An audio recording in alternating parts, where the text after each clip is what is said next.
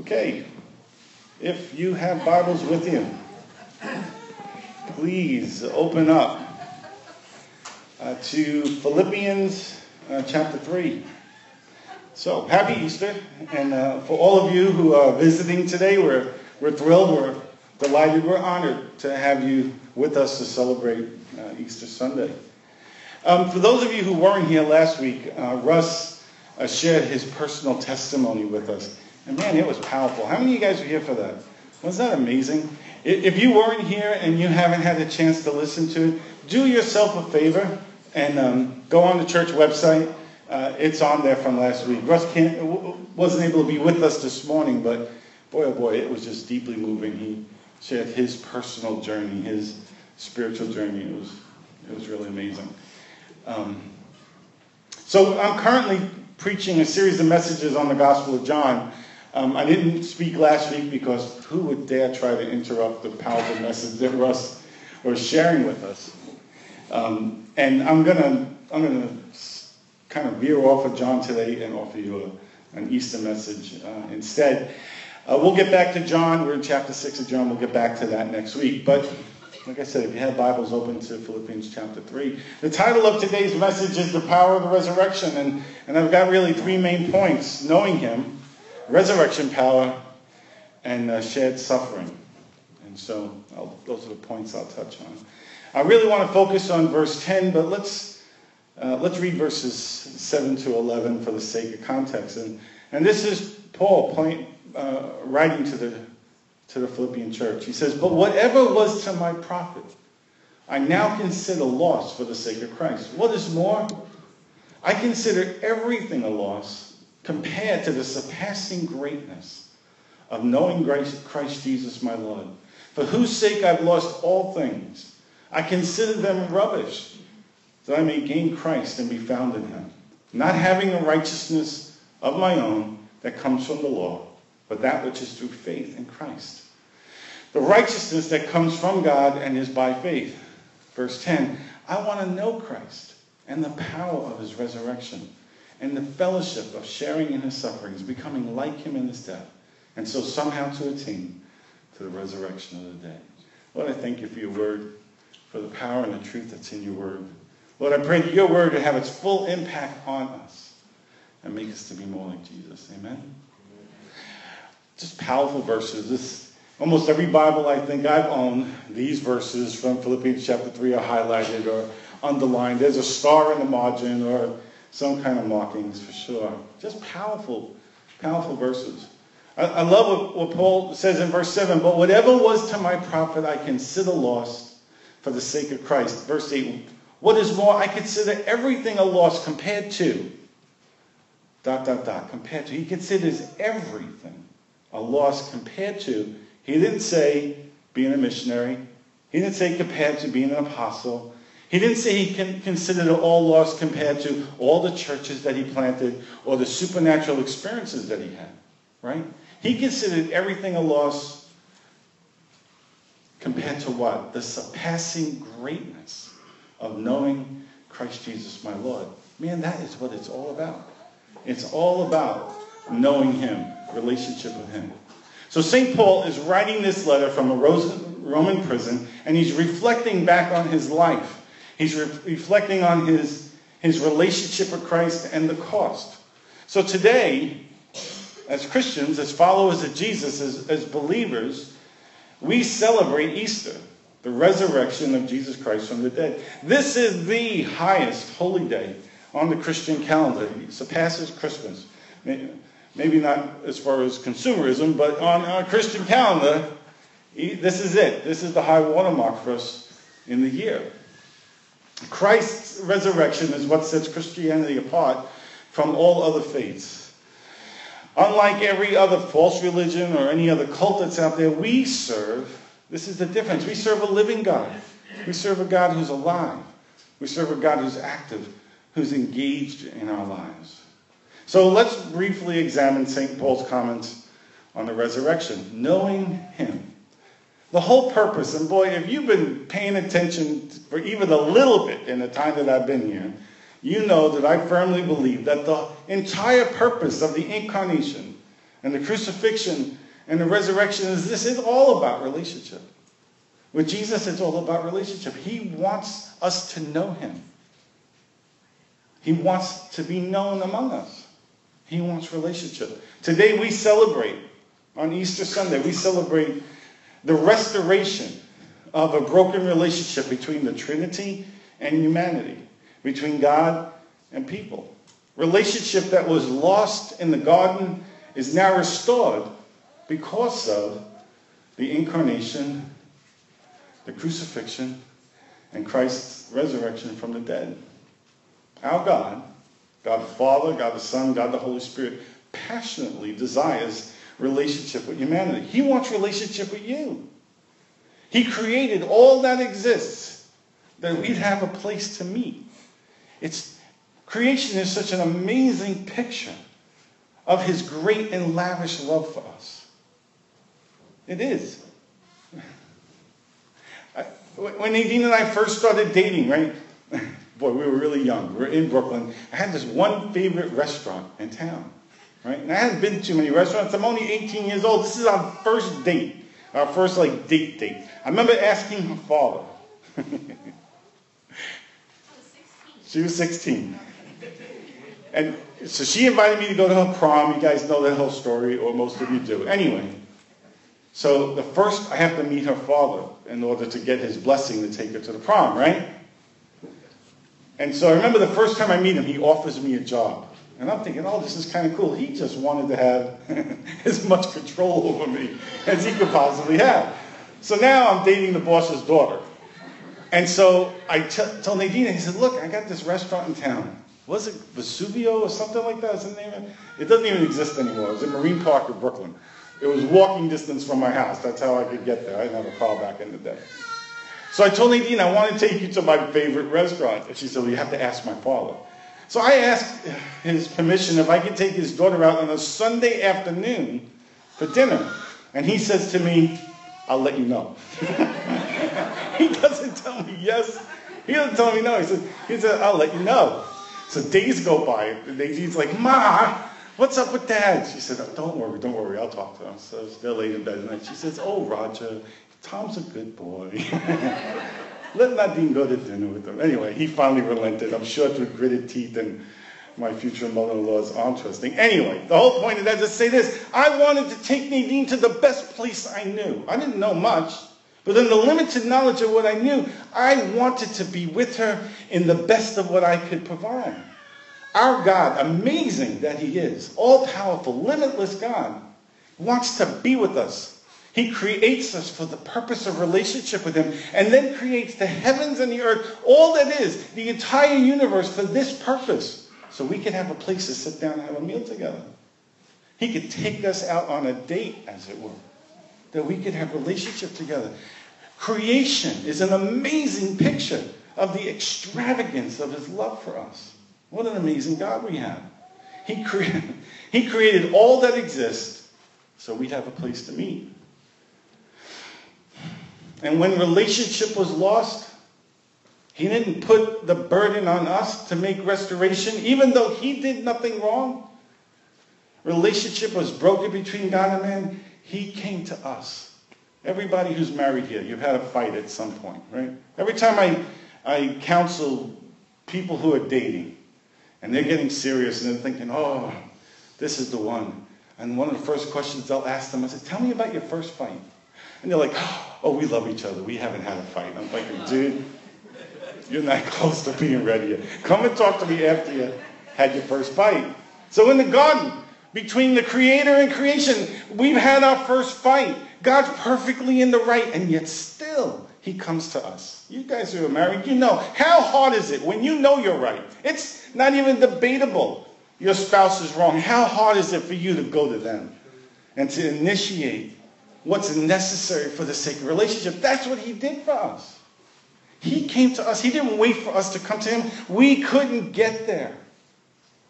I think that's the problem with the Tower of Babel. It was an offense to the nature of relationship. We were trying to reach him, and it was his intention all the while that he would come to us. When relationship was lost, he came to us to make it right.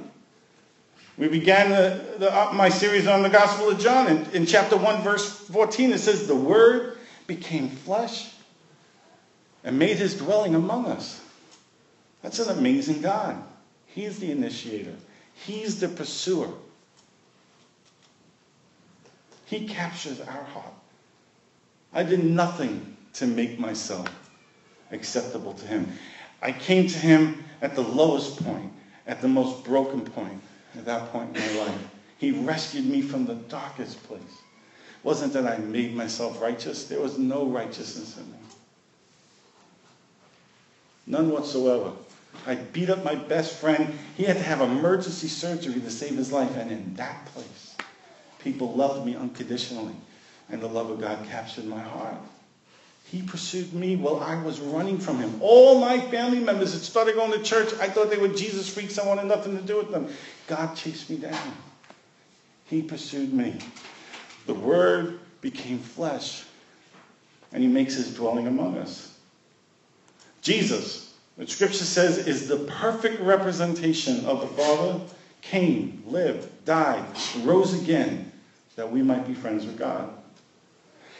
And of this relationship, the great apostle, St. Paul, said that he considered everything a loss compared to knowing Christ.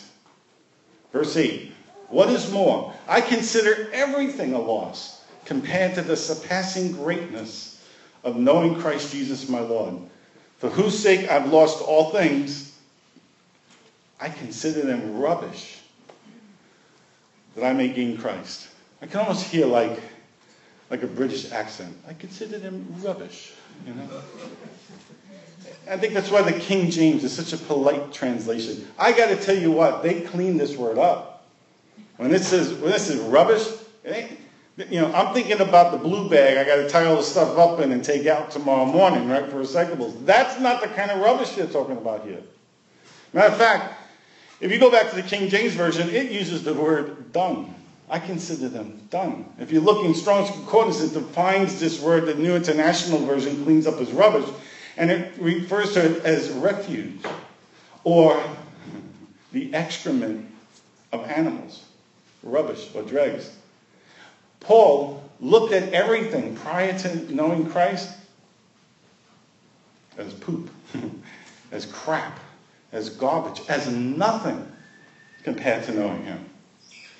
What's he referring to when he's saying all this stuff I consider lost? What's, what's this stuff? Well, he, he's referring to his religious and spiritual life prior to Jesus. Remember, he was a, prof, religious professional.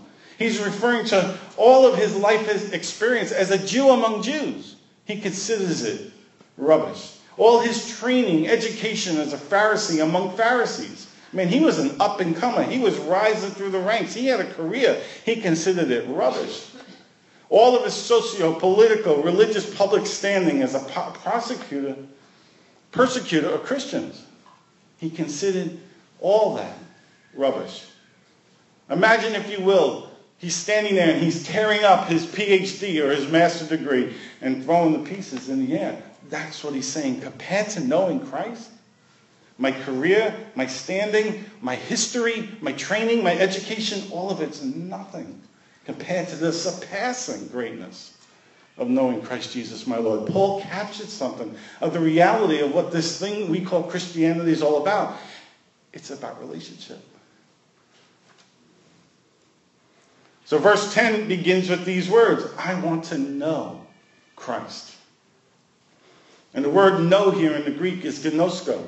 It's a relational term. It's actually a very intimate, personal knowing. Gnosko, like the Hebrew word yada, is a Jewish idiom for sexual intimacy. He's talking about a deep, personal, close knowing. Gnosko is a knowing by experience. I know how you smell. I know the feel of your lips on my lips, Nadine. right? I know the sound of her voice. I know that cute little noise she makes when she's sleeping on the couch and I'm not supposed to know she's sleeping. I know her. That's gnosko. It's a knowing by experience. It's not an academic or a historical or a theological or an informational knowing. It's a relational knowledge. It's a spirit to spirit knowing. It's a heart to heart knowing. So when Paul says he wants to know Christ, he's not talking about doctrine. He's not talking about theology. He's not talking about the final points of the faith. He's talking about friendship. Deep, abiding, close friendship. I want to know. I want to gnosko Christ. I want to know him personally. I want to know him like I know my best friend. Better still. So, what about you today? Do you know Christ? Do you know him? Do you know him that way? Do you want to know him? Could there be a better day than today? Close your eyes for a second, please. Pray quietly to yourself, just between you and God. Maybe you've never made that choice. I want to know him. Could there be a better day than Easter Sunday to make that choice? I don't need to know you. This is between you and God. I'll pray. Agree in your heart if you feel this way. Oh God, I want to know you like Tom's talking about today. I want to know you that way. I, I want that gnosko thing. God, I want that intimate, personal, real, authentic, genuine knowledge of you. Oh God, I want that. I want us to be close, personal friends. I want to be your son. I want to be your daughter. I ask you to be my God, to be my Father. Oh God, let's walk life's journey together from this day forward. Amen? Amen. Verse 10 goes on. Paul writes, I want to know Christ and the power of his resurrection, what we commemorate today. What is this power? Well, Paul makes reference to the power of the resurrection in chapter 1 of Ephesians, verses 17 to 20. Another section I got highlighted in almost every Bible I own. Um, verse 17 it begins this way I keep asking that the Father, excuse me, I keep asking that the God of our Lord Jesus Christ, the glorious Father, may give you the spirit of wisdom and revelation so that you may know him better. I pray that the eyes of your heart may be enlightened in order that you may know the hope to which he's called you, the riches of his glorious inheritance in his holy people. Verse 19, and his incomparably great power for us who believe. That power is the same as the mighty strength he exerted when he raised Christ from the dead and seated him at the right hand in the heavenly realms. Wow. So, this incomparably great power God exerted when he raised Christ from the dead, that's the power of the Holy Spirit. It's the Spirit that the Father promised in Acts 1 4, where it says, On one occasion, while he was eating with them, he gave them this command. This is Jesus. He says, Do not leave Jerusalem, but wait for the gift my Father promised, which you've heard me speak about. The gift that he promised his disciples is the Holy Spirit. That same power of the Holy Spirit that raised Christ from the dead. It's the Holy Spirit given to the church of Pentecost. Acts chapter 2, verses 1 to 4. When the day of Pentecost came, they were all together in one place. Suddenly, a sound like a blowing of a violent wind came from heaven and filled the whole house where they were sitting. Verse 3 They saw what seemed to be tongues of fire that separated and came to rest on each of them. All of them were filled with the Holy Spirit and began to speak in other tongues as the Spirit enabled them. It's the power. This power that raised Christ from the dead. This power that Paul wants to know is the Holy Spirit that was poured out on Pentecost.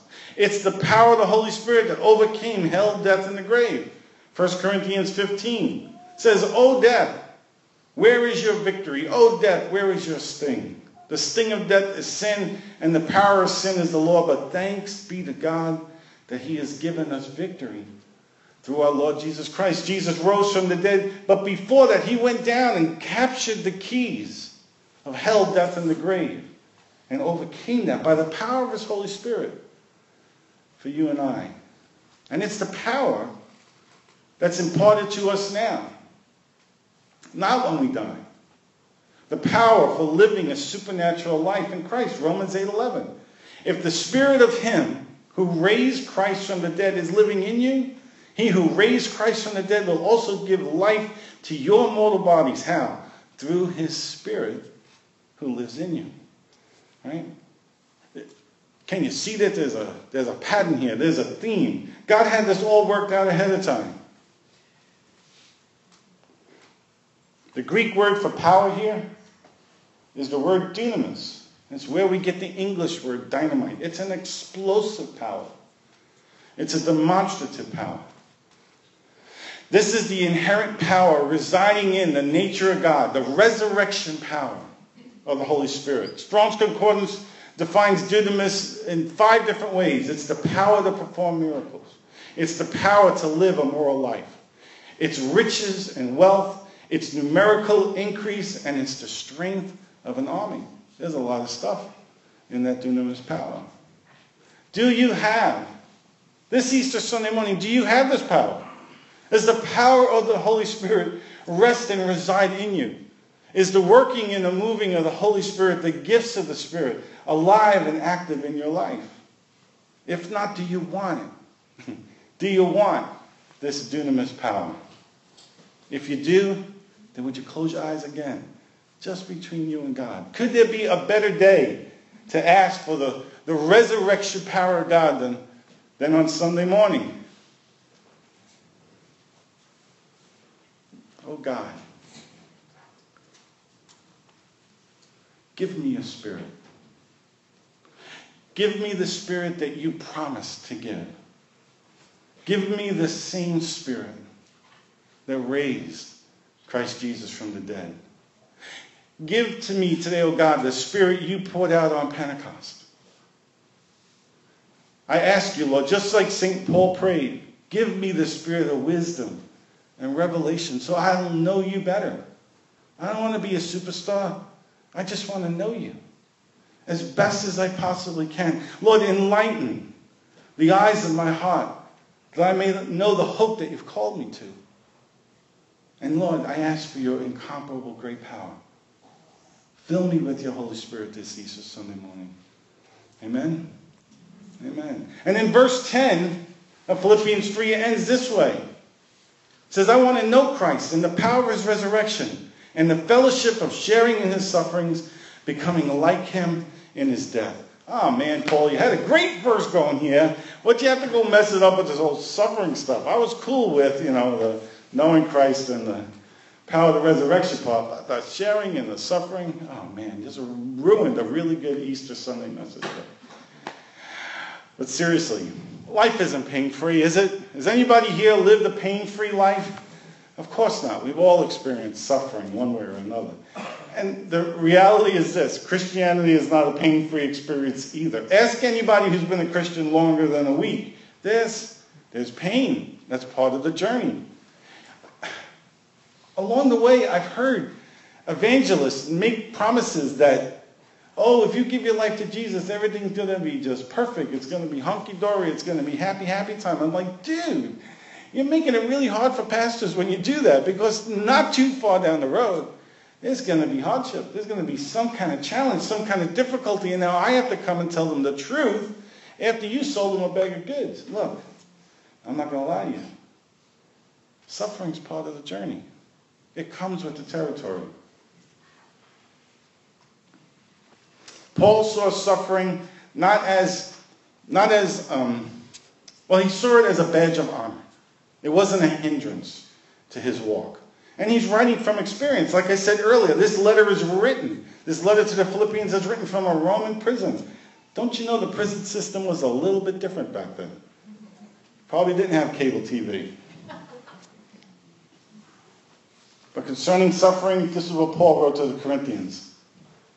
He says, But we have this treasure, referring to the Spirit of God, in jars of clay, to show that this all surpassing power is from God and not from us. We're hard pressed on every side, not crushed. Perplexed, but not in despair.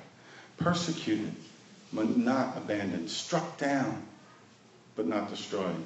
We always carry around in our bodies the death of Jesus so that the life of Jesus may be revealed in our body. For we who are alive are always being given over to death for Jesus' sake, so that his life may be revealed in our mortal bodies.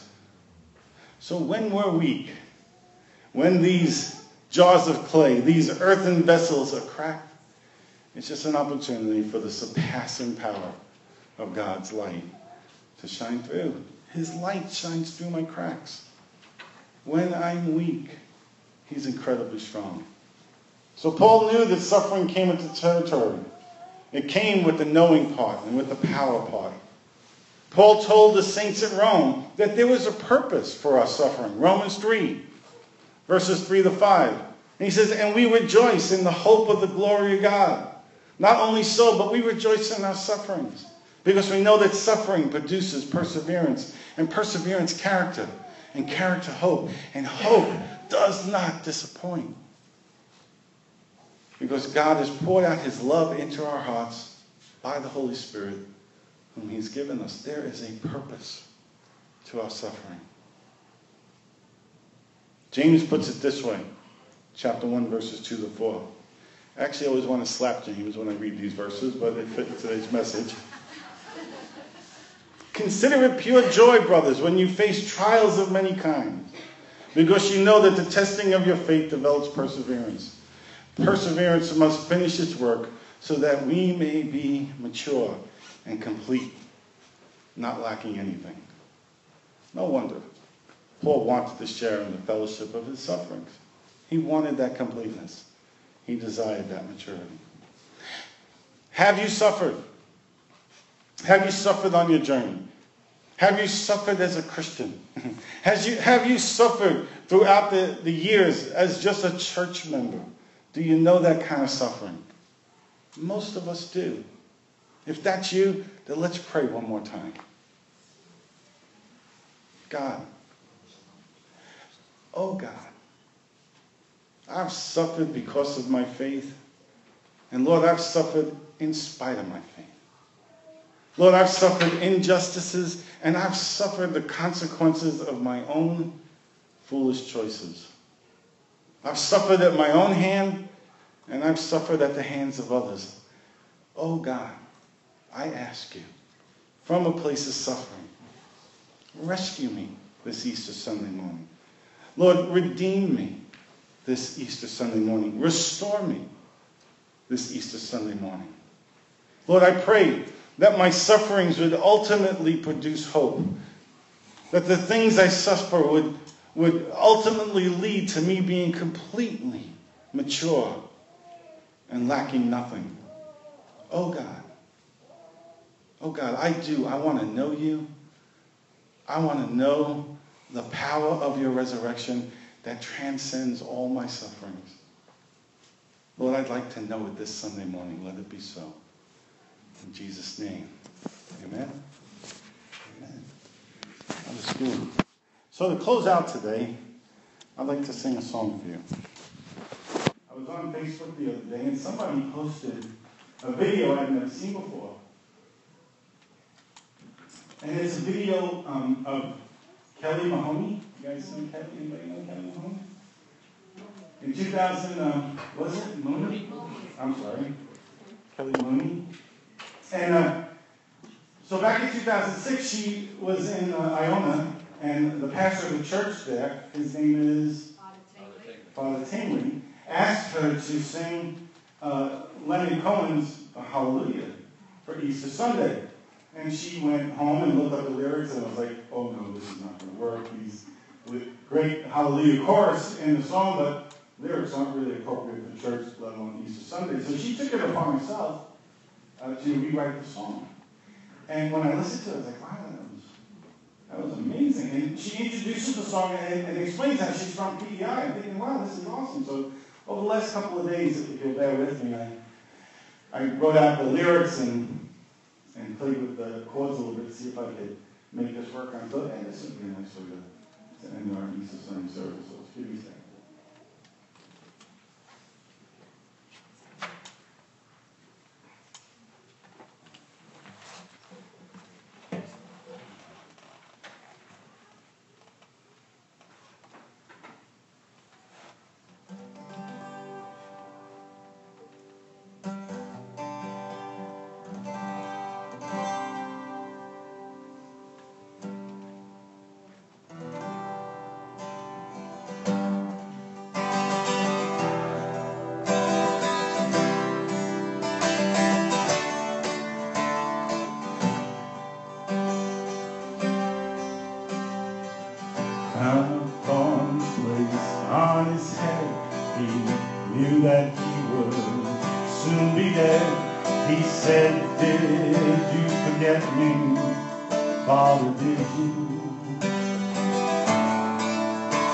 They nailed to a wooden cross all the.